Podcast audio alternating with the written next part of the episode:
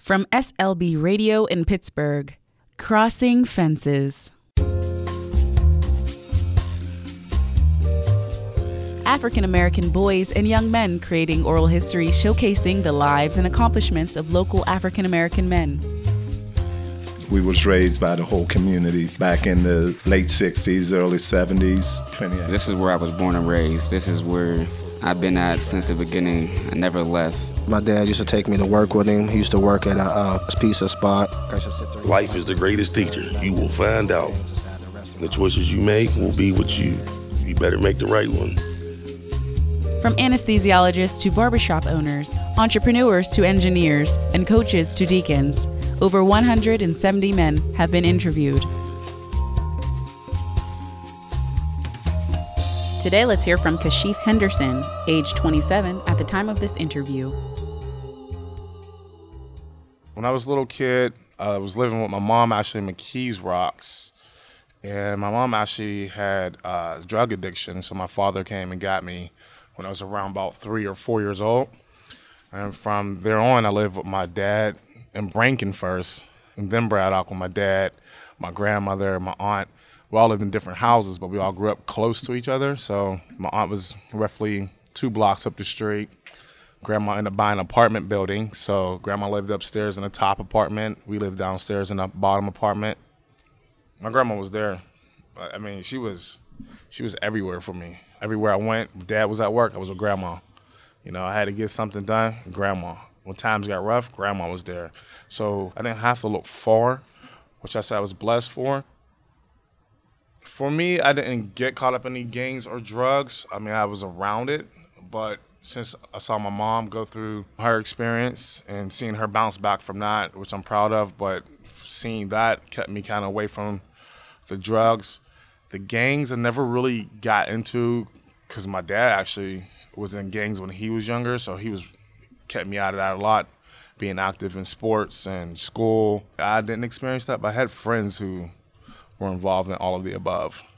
A lot of friends at one point from about seventh grade on. I knew somebody who died every year, shot, drugs, suicide, whatever you call it, was happening. It was just at one point in my life, death was just normal. I, there was no tears, there was no surprise. It was who died this year. That I got used to. Nobody should get used to something like that. One of the hard ones is my friend hung himself off a tree.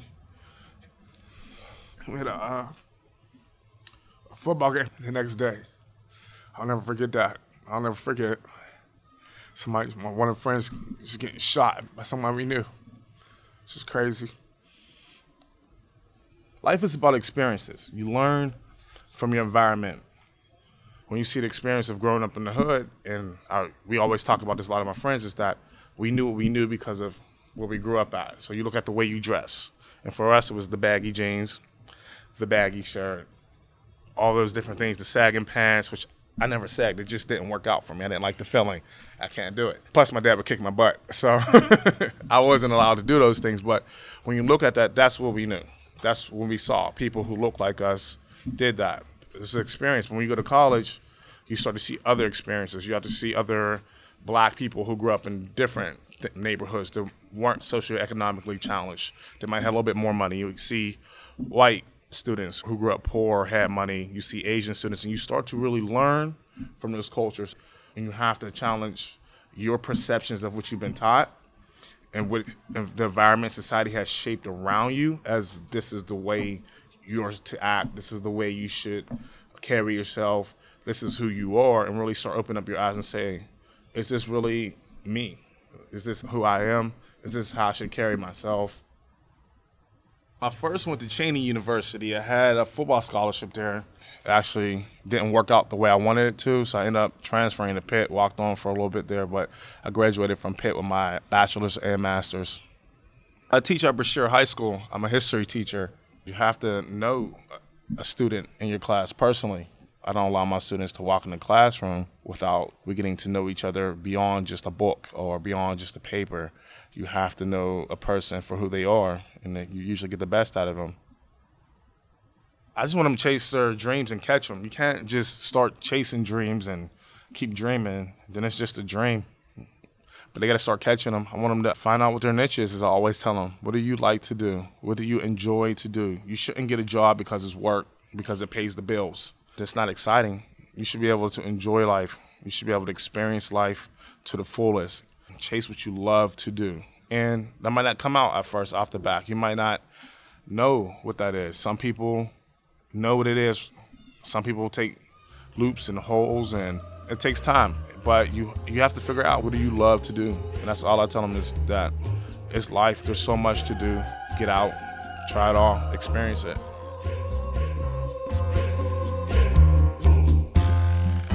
This oral history was collected by youth interviewers James Metz and Angel Lewis.